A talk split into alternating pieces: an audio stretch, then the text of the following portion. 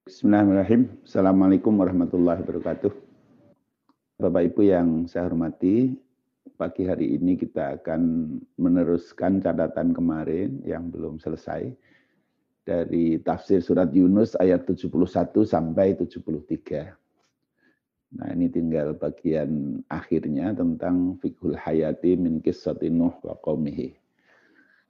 Jadi apa yang bisa kita pelajari dari kisah Nuh dan kaumnya yang disebutkan oleh Allah di dalam surat Yunus ayat tujuh puluh satu sampai tujuh puluh tiga ini. Nah, ini naskahnya saya perbarui karena ada beberapa yang saya berharap bisa lebih mudah untuk diikuti kembali, sehingga tidak hanya kita baca yang catatan kemarin, tapi saya buatkan yang baru lagi. A'udzubillahi minasyaitonirrajim. Bismillahirrahmanirrahim. Watlu 'alaihim naba'a Nuhin idz qala liqaumihi ya qaumi in kana kabura 'alaikum maqami wa tadhkiri bi ayatillahi fa 'alallahi tawakkaltu fa asmi'u amrakum wa syuraka'akum summa la yakun amrukum 'alaikum ghummatan sumaqdu ilayya wa la tunzirun. Dan seterusnya, ayat ini kemarin sudah kita baca, terjemahnya juga sudah kita baca. Nah, di mana di dalam ayat ini dikisahkan bagaimana Nabi Nuh alaihissalam itu membuat pernyataan-pernyataan secara tegas kepada kaumnya ketika kaum itu menentang apa yang diajakkan oleh Nabi Nuh, dan mereka berusaha membuat berbagai rencana jahat terhadap Nabi Nuh, walaupun mereka selalu ragu-ragu untuk melakukan itu. Nah, kita tahu bahwa Nabi Nuh ini berdakwah di tengah-tengah kaumnya itu alfasanatin illa khamsina ama, seribu tahun kurang lima puluh, selama sembilan ratus lima puluh tahun. Nah, tetapi betapa tidak mudahnya dakwah ini ketika dalam sembilan ratus lima puluh tahun itu yang mau beriman kepada Nabi Nuh dari kaumnya ini hanyalah sekitar delapan puluh orang yang kemudian nanti diselamatkan oleh Allah pada saat Allah mengazab kaum Nuh dengan menurunkan badai dan banjir besar di tengah-tengah mereka. Nah, kemudian Nabi Nuh dan orang-orang yang beriman kepada beliau diselamatkan oleh Allah dengan perahu yang dibuat oleh Nabi Nuh sebelumnya. Nah, kisah dari Nabi Nuh ini, jadi yang pertama, al-ibrah min qissati Nuh. Ibrah dari kisah Nuh. Zakarallahu ta'ala fi hadis surah qissata Nuhin alaihissalam li faidataini. Allah menceritakan kisah Nuh di dalam surat ini untuk dua faidah. Yang pertama, al-ula antasiratil kal qissatu ibratan liha ula'il kuffar. Wahajril zuhud bitauhid wal imanu binubuwah. Lianna Allah azza wa jalla halaka qaumin Nuh, halaka qauman Nuhin bil gharqi lima lamma asarru alal kufri wal zuhud. Jadi yang pertama, kisah ini supaya menjadi pelajaran bagi orang-orang kafir Makkah pada saat itu ya, yang mereka itu menentang Rasulullah dengan berbagai cara. Yang penentangan-penentangannya ini dilakukan sebagaimana diceritakan dari awal kisah di surat Yunus ini. Berbagai cara mereka sampaikan kepada Nabi. Intinya mereka tidak mau menerima kebenaran dakwah yang dibawa oleh Rasulullah sallallahu alaihi wasallam. Ya. Jadi tidak menerima ajakan untuk bertauhid dan tidak menerima untuk beriman kepada beliau sebagai seorang Rasul. Nah, karena itu kisah ini disampaikan oleh Allah kepada orang-orang kafir itu supaya mereka mengambil pelajaran dari kaum terdahulu yang mereka itu memiliki sikap yang sama dengan mereka, ya, menentang untuk tauhid dan menentang untuk beriman kepada kenabian Nabi Nuh. Nah, pelajaran apa yang ingin diambil? Karena Allah subhanahu wa taala akhirnya menghancurkan kaum Nuh itu dengan ditenggelamkan. Ketika mereka terus-menerus berada di dalam kekufurannya, tidak mau bertauhid, dan mereka menentang untuk beriman kepada kenabian Nabi Nuh itu. Nah, ini pelajaran untuk orang Quraisy pada saat itu. Nah, ini pelajaran yang pertama, ibrah yang pertama. Nah, tentu bukan hanya untuk orang Quraisy ya, tapi ini berlaku sepanjang zaman. Jadi begitulah sejarah dari kaum yang tidak mau beriman dan menentang ajaran-ajaran para nabi. Itu selalu akan seperti itu. Yang kedua, annal ingzar bil adzabi la butta ayyatahaqqaq, bahwa peringatan tentang akan datangnya azab itu pasti akan terjadi. Faqad kana kuffaru Makkah yasta'jiluna al-azab alladzi yadhkuruhu Rasul sallallahu alaihi wasallam lahum wa yaquluna lahu kadzabta fa innahu ma ja'ana hadzal azab. Nah, orang-orang Quraisy, kafir Quraisy Mekah ini, kufar Mekah, mereka minta disegerakan azab yang disampaikan, diingatkan oleh Rasulullah shallallahu alaihi wasallam itu.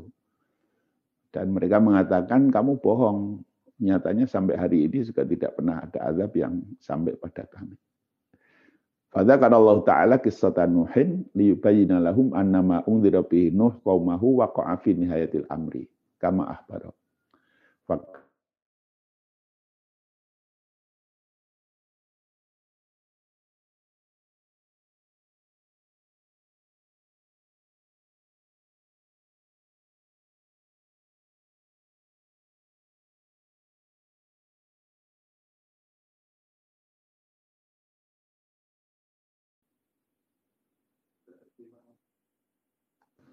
Baik, jadi yang poin pertama tadi ya, kisah Nabi Nuh, itu pertama adalah peringatan untuk orang-orang kafir Mekah yang tidak mau beriman kepada, tidak mau bertauhid dan tidak mau beriman kepada Nabi.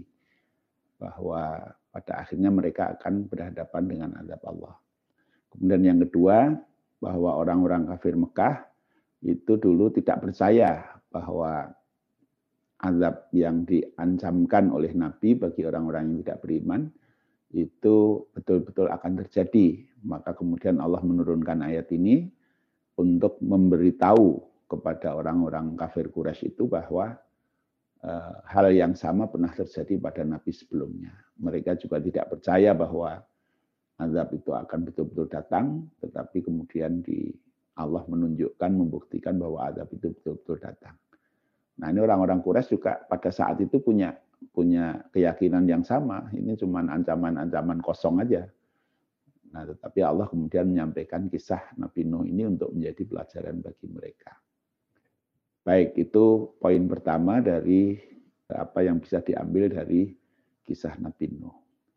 Kemudian poin kedua, an-nazar fil mauqif wal muqaranah baina mauqifi Nuhin wa mauqifi qaumihi.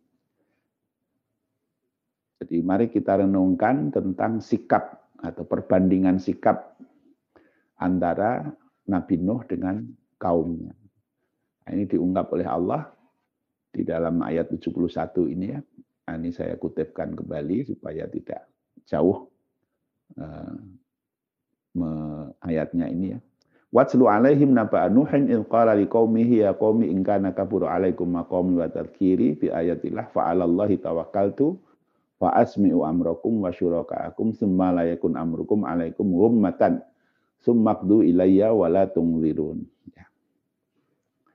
Jadi Nabi Nuh mengatakan kepada kaumnya, wahai kaumku, jika kalian merasa berat dengan keberadaanku di sini dan peringatanku kepada kalian dengan ayat-ayat Allah, maka saya bertawakal kepada Allah dan eh, putuskanlah apa yang ingin kalian lakukan dan apa yang ingin kalian lakukan bersama dengan sekutu-sekutu kalian.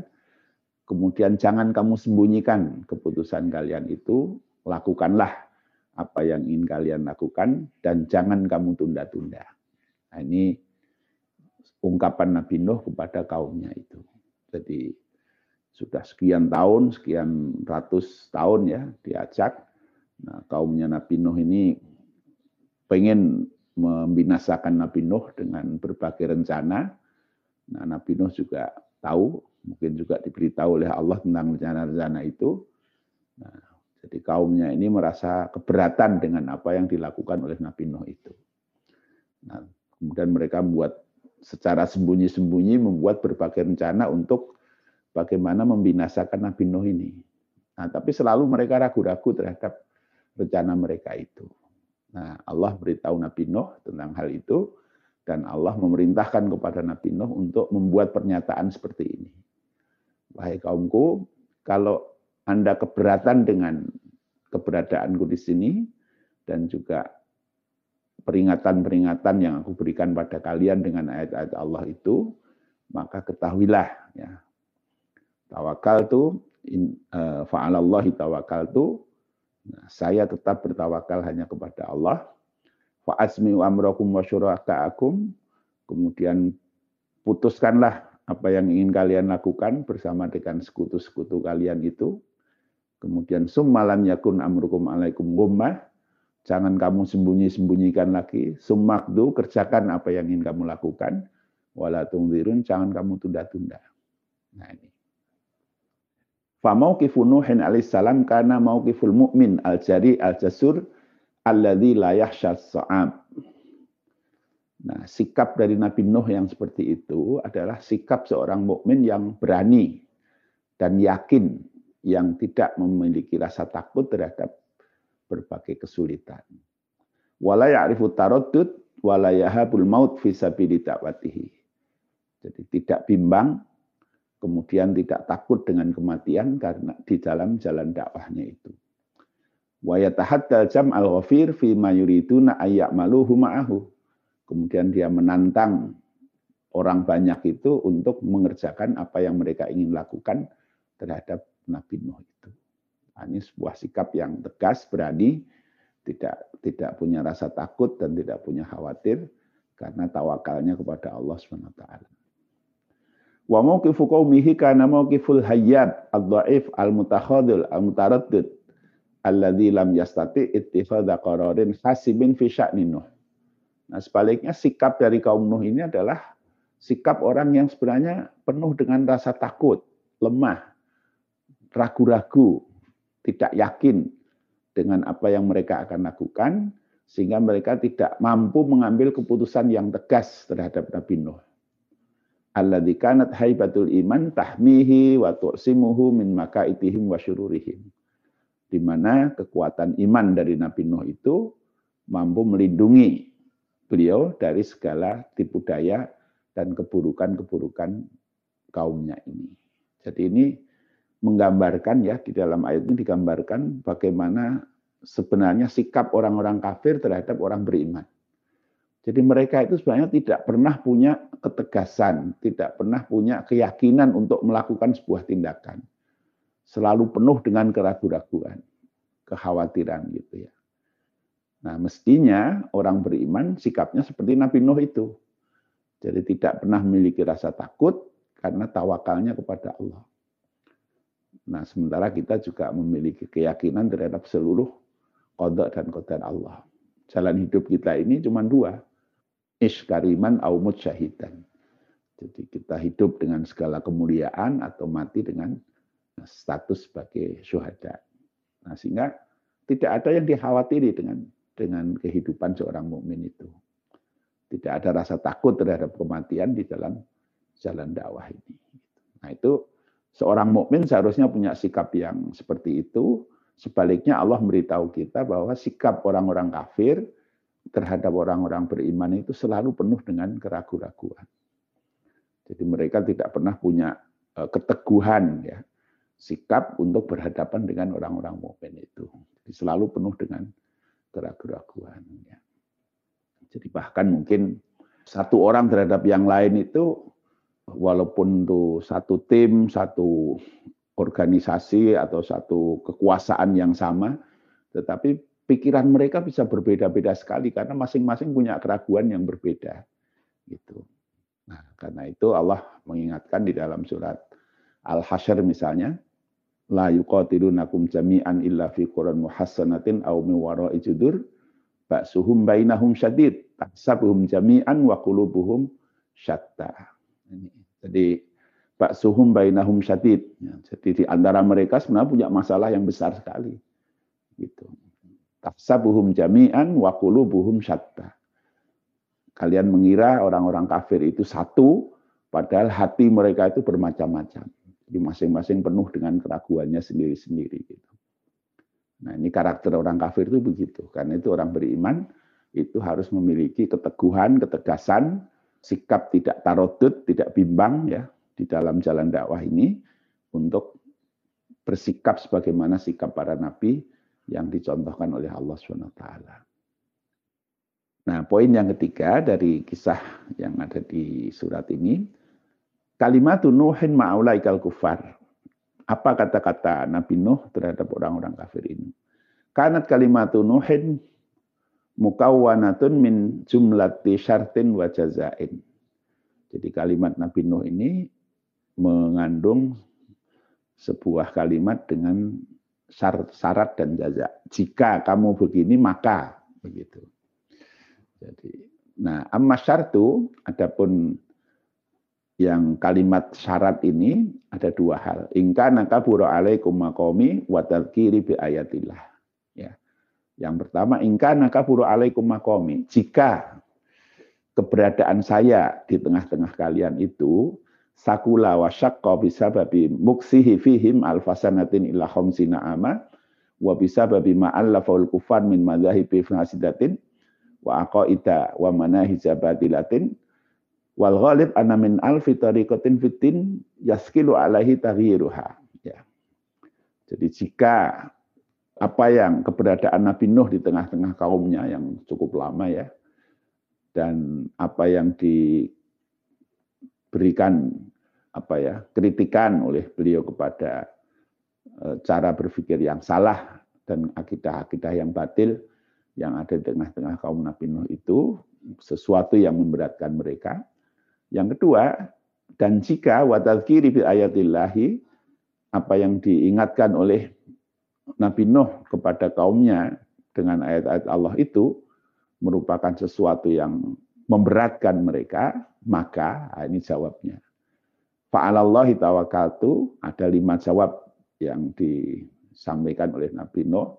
Jadi kalau kalau saya, keberadaan saya dan eh, peringatan-peringatan yang saya sampaikan pada kalian itu membuat Anda keberatan, maka pertama, fa'alallahi tawakkaltu. Ai inna syiddata ba'dakum li allati tahmilukum ala idai taj'aluni la uqabilu dzalika syarr illa bitawakkul 'ala Allah. Wa hadza minhu tawakkulun 'ala Allah fi daf'i syarri hadis sa'ah in kana mutawakkilan abadan Allah taala. Jadi kalau Anda keberatan dengan apa yang saya, saya lakukan, maka pertama Nabi Nuh mengatakan saya hanya bertawakal kepada Allah Subhanahu wa taala. Jadi artinya ini menunjukkan ketidak ketidak khawatirannya terhadap sikap kaumnya itu. Yang kedua, fa'asmi'u amrakum wa syuraka'akum. Putuskan apa yang ingin kalian lakukan bersama dengan sekutu-sekutu kalian itu. Jadi mereka selalu ragu-ragu apa yang harus dilakukan. Justru Nabi Nuh yang bilang begini, udah putuskan aja apa yang ingin kalian lakukan. Kemudian yang ketiga, summalam yakun amrukum alaikum ghammah. Jangan kamu sembunyikan keputusan kamu itu. Jadi tidak usah sembunyi-sembunyi kalau mau melakukan sesuatu kepadaku. Nah, terus terang saja, silahkan. Gitu. Nah, ini juga menunjukkan tentang uh, kesiapan Nabi Nuh, istiqdatun limuwajahati qararotihim bisorohatin wajuratin. Nah, jadi Nabi Nuh siap menghadapi resiko dari apa yang diputuskan oleh kaumnya itu dengan terus terang dan dengan berani. Summakdu ilayya, ay umdu ila ilayya bimakruhikum, umdu ilayya bimakruhikum wa ma tu'atunani bihi. Jadi kerjakan kepadaku. Jadi amdu ilayya bimakruhikum wa ma tu'atunani bihi wa hadza tilun alibah wa atabil mubalah bima yang fadzuna min qarar. Jadi Nabi Nuh secara tegas mengatakan, kerjakan saja apa yang engkau ingin lakukan kepadaku dengan segala hal yang kamu ancamkan itu. Nah, ini menunjukkan tentang Nabi Nuh tidak akan berpaling dari apa yang uh, diancamkan oleh kaumnya itu. Wala tungdirun aila tumahiluna ba'da ila minkum iyaya ma ittafaqtum alaihi. Jangan kamu tunda-tunda lagi apa yang sudah kalian sepakati untuk melakukan tindakan kepadaku. Nah, ini bagaimana sikap Nabi Nuh yang menunjukkan uh, keberanian ya. Ghayatus syaja'ah. Jadi keberanian yang luar biasa dan tidak membutuhkan kepada kebasa-basian ya terhadap orang-orang kafir itu. Nah, ini dari ayat itu tadi. Jadi kita lihat sikap yang tegas dari seorang mukmin dalam hal ini contohkan Nabi Nuh dengan sikapnya dan kesiapan beliau untuk menanggung risiko dari keberadaannya di jalan dakwah itu. Kemudian yang keempat, an-nabiyyu fi ta'watihi la yatlabu la yatlubu ajran min ahadin ala nushihi. Nabi itu tidak pernah meminta upah apapun dari siapapun terhadap apa yang dia nasihatkan itu. Ini diungkapkan oleh Allah, fa in tawallaitum fama sa'altukum min ajrin in ajriya ila Allah. Nah, kalau kalian mau tidak mau menerima ajakanku ini, ketahuilah saya sebenarnya tidak cari upah dari apa yang saya lakukan ini, karena upahku, imbalanku hanyalah dari Allah Subhanahu wa Ta'ala. Qala al-mufassirun hadza isyaratun ila annahu ma akhadha minhum malan ala da'watihi milatinillah ta'ala. Para mufassir mengatakan bahwa ayat ini merupakan isyarat bahwa Nabi ini, Nabi Nuh, tidak pernah meminta apapun baik berupa harta ataupun yang lain, atas dakwahnya ini, atas ajakan mereka kepada agama Allah ini. Wa matakanal insanu khalian minat tam'i kana qauluhu aqwa ta'siran fil qalbi. Nah, ini penting untuk kita perhatikan ya. Kalau seorang seseorang itu tidak punya vested interest di dalam dakwahnya, tidak punya tamak ya, rasa tamak berharap akan dapat ini, dapat itu, dapat ini dengan melakukan dalam melakukan dakwah itu, karena qauluhu aqwa ta'siran fil qalbi, maka ucapan dari seorang dai yang tidak punya keinginan sesuatu dari umatnya itu, dia akan lebih kuat pengaruhnya terhadap umatnya itu ya. Jadi ini satu hal yang luar biasa para Bapak Ibu. Jadi prinsip dakwah ini sebenarnya seperti ini. Jadi dakwah itu jangan jadi mata pencaharian. Dakwah itu jangan menjadi tempat kita mencari makan. Ya. Kenapa? Karena seluruh nabi-nabi diceritakan oleh Allah, mereka punya prinsip begitu. Dan ketika seseorang berdakwah kepada masyarakat, sedangkan orang tersebut tidak punya keinginan apa-apa dari masyarakat itu kecuali kebaikan mereka, maka itu aqwa ta'siran fil qalbi. Itu akan memberi pengaruh yang jauh lebih besar di dalam hati masyarakat itu. Ya. Beda dengan orang yang berdakwah karena ingin cari sesuatu dari dari masyarakat itu.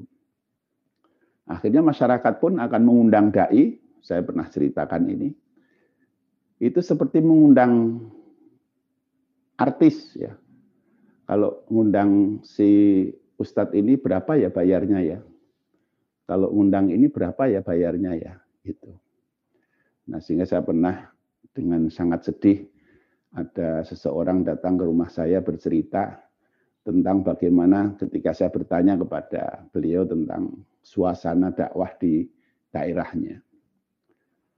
Beliau itu bercerita mengatakan begini, jadi dakwah di tempat saya itu sudah tidak dihargai oleh masyarakat. Kenapa? Karena dai-dainya itu kemana-mana ya memang hanya cari amplop. Gitu. Nah, sehingga misalnya dia contohkan, dan ini membuat saya sangat sedih waktu itu, eh, misalnya ada orang mau punya hajat. Waktu itu beliau contohkan itu sunatan. Ya. Beliau mengatakan, mencontohkan begini.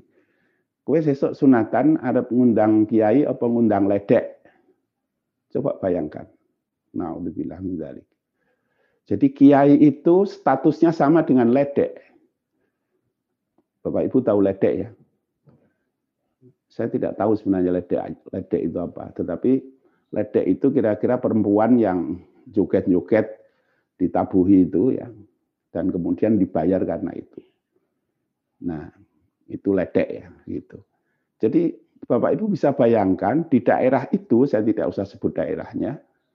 Jadi ngundang kiai sama dengan, dibandingkan sama dengan ngundang ledek. Karena apa? Prinsipnya itu sama. Jadi bahwa dia punya hajat, dia perlu untuk memberi hiburan kepada banyak orang, pilihannya kiai atau ledek. Ledek diundang, joget-joget, kemudian dibayar, masyarakatnya seneng. Atau kiai disuruh datang, suruh bikin ketawa-ketawa, kemudian kiainya itu juga dibayar. Masyarakatnya seneng. Itukah dakwah seperti itu? Akhirnya apa yang bisa diharap dari perubahan masyarakat? Tidak ada. Apalagi ketika masyarakat menganggap status kiai itu hanya sama dengan ledek. Ya. Jadi alat untuk menghibur masyarakat, alat untuk bikin ketawa masyarakat. Nah, prinsip dakwah itu bukan begitu. Prinsip dakwah ini adalah seperti yang dicontohkan oleh Nabi Nuh ini. Masa'al tukum min ajrin. Saya tidak cari makan, saya tidak cari upah dari dari kalian. Wa hakadza kanat siratu jami'il anbiya. Dan demikianlah sejarah seluruh nabi. Itu seperti ini. Nah, ini saya kutipkan di surat Asy-Syu'ara ayat seratus lima sampai seratus sembilan. Nanti sebenarnya sampai seratus dua puluh dua. Ini kisah Nabi Nuh di surat Asy-Syu'ara. Kadzabat qaumu Nuhin al-mursalin idz qala lahum akhuhum Nuhun ala tattaqun inni lakum rasulun amin fattaqullaha wa atiiun wa ma as'alukum alaihi min ajrin in ajriya illa ala rabbil alamin. Nabi Nuh, kaum Nabi Nuh itu mendustakan utusan Allah yaitu Nabi Nuh ketika beliau mengatakan kepada kaumnya ini, ala tattaqun, kenapa kalian tidak mau bertakwa kepada Allah? Inni lakum rasulun amin, sungguhnya aku ini utusan Allah kepada kalian yang terpercaya, fattaqullaha wa atiun, maka bertakwalah kalian kepada Allah dan taatlah kalian kepadaku sebagai utusan Allah. Wa ma as'alukum alaihi min ajrin in ajriya illa ala rabbil alamin. Dan tidaklah aku mencari pangan, mencari upah dari kalian dengan dakwahku ini, karena imbalanku itu hanyalah dari Allah Rabbul Alamin. Ini Nabi Nuh. Kalimat yang sama persis di surat yang sama, di ayat seratus dua puluh tiga sampai seratus dua puluh tujuh, dikisahkan Nabi Hud. Kadzabat 'adul mursalin idz qala lahum akhuhum Hudun ala tattaqun inni lakum rasulun amin fattaqullaha wa atiiun. Sama persis ya. Wa ma as'alukum alaihi min ajrin in ajriya illa ala rabbil alamin. Kisah Nabi Saleh, surat Asy-Syu'ara, surat yang sama ayat seratus empat puluh satu sampai seratus empat puluh lima. Kadzabat Samudul mursalin idz qala lahum akhuhum Shalihun ala tattaqun inni lakum rasulun amin fattaqullaha wa atiun wa ma as'alukum alaihi min ajrin in ajriya illa ala rabbil alamin. Kemudian dikisahkan tentang Nabi Lut di ayat seratus enam puluh sampai seratus enam puluh empat. Kadzabat qaum Lutin mursalin idz qala lahum akhuhum Lutun ala tattaqun inni lakum rasulun amin fattaqullaha wa atiun wa ma as'alukum alaihi min ajrin in ajriya illa ala rabbil alamin. Nah, Allah berfirman tentang Rasulullah, "Qul, katakanlah Muhammad, ma as'alukum alaihi min ajrin." Saya tidak meminta upah apapun dari kalian dengan dakwahku ini. Nah, ini Bapak Ibu kita lihat bagaimana seluruh nabi-nabi itu mereka adalah utusan Allah yang ditugasi untuk mengajak kaumnya dengan misi yang sama. Nah, misinya itu ini ya. Jadi misinya adalah fattakullah ala, eh, problemnya di sini yang dilihat oleh para para nabi, para dai ini, kenapa umatnya tidak mau beriman? Ini ini problem pertama yang menjadi pokok persoalan dari para nabi. Jadi bukan kenapa mereka ekonominya turun, kenapa mereka budayanya ini, teknologinya ini, itu bukan sesuatu yang prinsip. Itu sunnatullah dalam manusia, dia akan tumbuh dan berkembang sendiri, dia akan mencari penyelesaian sendiri. Tetapi terhadap prinsip ketakwaan kepada Allah, keimanan dan ketaatan kepada Allah, inilah yang menjadi fokus dari dakwah seluruh nabi. Karena itu misi para nabi adalah fattaqullaha wa'ati'un. Jadi bertakwalah kalian kepada Allah dan taatlah kalian kepadaku. Jadi takwa ini adalah sebagai nilai, wa'ati'un itu penataan. Para nabi ini ditugasi untuk melakukan penataan terhadap kaum itu, menata sebuah masyarakat agar eh, taat kepada beliau sebagai seorang nabi, yang dasar dari ketaatannya itu adalah nilai ketakwaan kepada Allah. Inilah visi dan misi dakwah. Ya. Jadi mengajak orang untuk taat patuh kepada Allah sebagai prinsip dasarnya. Kemudian masyarakat yang taat pada Allah, taat patuh pada Allah ini kemudian diorganisir secara baik menjadi sebuah umat, ya, komunitas yang terstruktur, terorganisasi dengan baik dengan dasar ketaatan kepada Allah ini. Inilah yang dilakukan oleh seluruh nabi, inilah yang dilakukan oleh Rasulullah shallallahu alaihi wasallam. Sehingga Rasulullah dengan membangun nilai-nilai ketakwaan itu, kemudian mengorganisir mereka, jadilah mereka kuntum khaira ummatin ukhrijat linnasi ta'muruna bil ma'ruf wa tanhauna 'anil munkar. Nah, tetapi tujuan seperti itu hanya bisa dicapai apabila para dai itu memiliki prinsip wama as'alukum alaihi min ajrin. Ini. Jadi para dai ini punya prinsip jangan mencari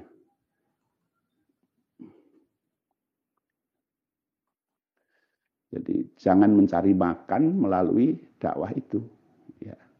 Jadi wa ma'asalukum alaihi min ajrin in ajriya illa ala rabbil alamin. Jadi jangan cari makan lewat jalan dakwah ini.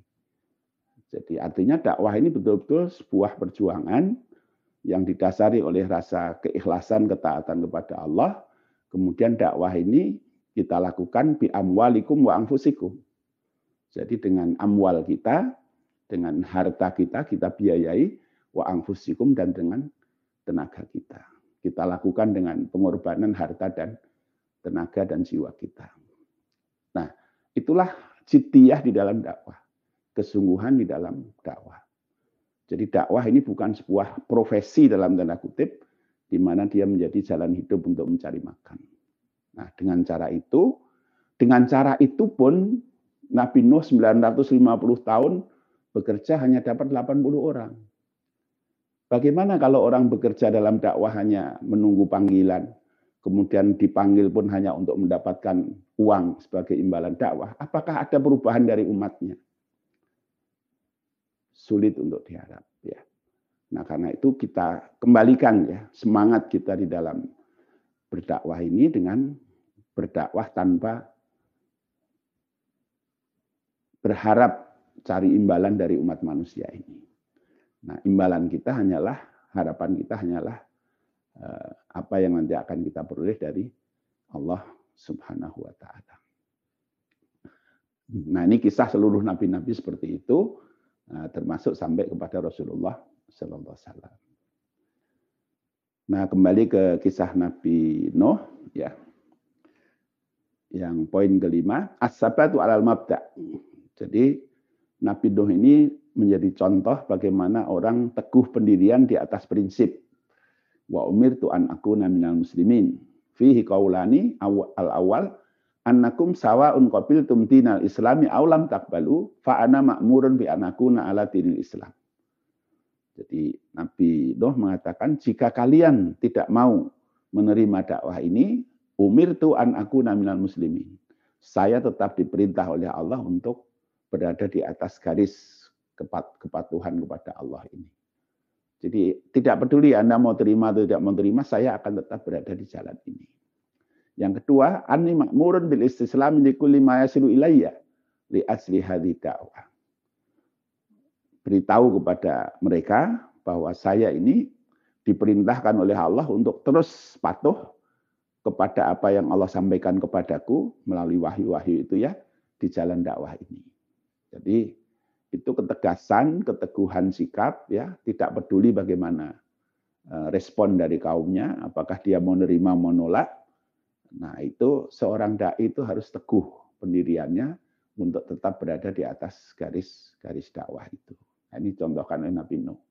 sembilan ratus lima puluh tahun diterima hanya pada akhirnya hanya dapat delapan puluh orang, tapi beliau tidak berubah. Ini yang saya katakan kemarin bahwa ukuran dari keberhasilan dakwah, keberhasilan seorang dai, kesuksesan seorang dai, bukan berapa banyak yang berhasil dia dia bawa, dia ajak beriman. Karena apa? Hasil orang beriman atau tidak, itu bukan urusan kita sebagai dai. Itu adalah hak Allah Subhanahu wa Ta'ala. Allah lebih tahu siapa orang yang berhak mendapatkan hidayah dan siapa yang tidak pantas untuk mendapatkan hidayah. Nah, tugas seorang dai itu hanyalah konsisten untuk terus berdakwah seperti apapun sikap dari para masyarakatnya. Jangan karena masyarakatnya menerima baik, rame-rame, kemudian dai-nya oh, senang. Ya. Kemudian karena masyarakatnya tidak mau menerima, terus dai-nya berpikir ulang. Ya. Wah, saya apakah perlu berubah ya? Begini, begini, begini. Akhirnya menyesuaikan atau larut dengan apa yang diinginkan oleh kaumnya. Ini bukan sikap seorang dai. Jadi sikap seorang dai adalah konsisten dengan nilai apa yang dia ingin dakwahkan. Bahwa seorang dai itu perlu mencari cara dan e, metode yang tepat untuk berkomunikasi dengan kaumnya, ini adalah bab lain. Jadi konsistensi ini bukan berarti sikap-sikap yang waton ya, tidak. Nabi shallallahu alaihi wasallam itu contoh yang baik. Beliau sangat konsisten, tetapi beliau juga diajari oleh Allah cara-cara memulai sebuah komunikasi, menjaga sebuah hubungan dengan kaumnya. Nah, ada yang mereka menerima, ada yang tidak menerima, itu sudah sunatullahnya. Begitu. Kemudian yang terakhir, akibatul kisah baina Nuh wa qaumihi. Jadi akibat dari kisah antara Nuh dan kaumnya ini. Ini diungkap di surat Yunus tujuh puluh tiga, fakadzabuhu fanajainahu wa mamma'ahu fil fulki. Nah, maka kemudian kaum Nabi Nuh itu mendustakan dia, fanajainahu wa mamma'ahu fil fulki wa ja'alnahu mukhala'ifa. Maka kami selamatkan Nabi Nuh beserta kaumnya itu di dalam perahu dan kami jadikan mereka khalaif. Nah, ini. Tarattaba 'ala hadzal niqash al-had baina Nuh wa qaumihi al-kufar nata'ija hasimatin wa muhimmatin jiddan. Jadi perdebatan antara Nuh dan kaumnya ini, dialog antara Nuh dan kaumnya ini memberikan hasil yang menarik untuk kita perhatikan. Pertama, amma binisbah li Nuh wa ashabihi fa amradi. Untuk Nabi Nuh dan para ashabihi, maksudnya orang-orang yang beriman dengan Nabi Nuh itu, mereka ini diberi dua hal oleh Allah. Annahu ta'ala najahum minal kufar wa annahum ja'alahum khulafa'a khulaifa bima'na annahum yakhlufuna min halakin yakhlufuna man halaka bil gharqi. Jadi bahwa pertama mereka diselamatkan oleh Allah dari segala rencana jahat orang-orang kafir itu. Kemudian yang kedua, mereka dijadikan sebagai khulaif. Jadi merakis dijadikan sebagai generasi penerus terhadap kaum Nabi Nuh yang mayoritas yang dihancurkan oleh Allah dengan ditenggelamkan itu. Mereka diselamatkan dengan perahu setelah badainya selesai. Mereka akhirnya menjadi generasi penerus. Sedangkan para uh, kufar di kalangan umat Nabi Nuh itu dibinasakan oleh Allah melalui badai itu. Wa amma binisbah lil kufar fa huwa annahu ta'ala aghraqahum bitufan wa ahlakahum. Nah, sedangkan orang-orang kafir ini mereka ditenggelamkan oleh Allah Ta'ala dengan badai, dihancurkan oleh Allah dan ditenggelamkan dengan badai. Ini kisah yang begitu jelas disampaikan oleh Allah di dalam beberapa ayat ini. Wa hadhil qissah zahrun lil mukhalifina lil mukhalifina min haitsu yakhafuna ayyunzila bihim mislu ma nazala bi qaumin Nuh. Jadi ini mengingatkan kepada orang-orang kafir agar mereka sadar supaya mereka tidak terkena dampak seperti yang pernah dilakukan oleh kaum Nabi Nuh seperti yang pernah dialami oleh Nabi Nuh, dan juga ini adalah ajakan untuk orang-orang mukmin untuk berteguh pendirian di dalam nilai-nilai keimanannya itu. Wa hadhihi tariqah fit targhib wat tahdhir idza uridat ala sabilil hikayah kanat ablaghu kanat ablaghu minal wa'idil mubtada. Jadi kadang-kadang sebuah peringatan yang disampaikan melalui jalan cerita ini jauh lebih mudah masuk ke dalam hati kita daripada dengan peringatan langsung. Wa tafasidu hadhil qissah dzukirat fi suwarin ukhra, sedangkan rincian dari kisah Nabi Nuh ini ada di banyak surat yang lain. Demikian Bapak Ibu rahimakumullah, apa yang bisa kita ambil dari pelajaran di Nabi Nuh untuk pagi hari ini. Saya mohon maaf atas beberapa hal teknis yang kurang sempurna. Mudah-mudahan kisah Nabi Nuh ini menginspirasi kita untuk memiliki sikap istiqomah di dalam jalan dakwah ini dan memiliki sikap yang benar di dalam dakwah ini untuk tidak menjadikan dakwah ini sebagai tempat kita mencari makan. Tetapi susu dakwah ini adalah sesuatu yang harus kita siapkan pembiayaannya dengan berbagai rezeki Allah yang Allah siapkan melalui berbagai pintu. Dan kemudian kita gunakan apa yang Allah berikan itu untuk menopang jalan dakwah ini. Billahi taufiq wal hidayah. Assalamualaikum warahmatullahi wabarakatuh.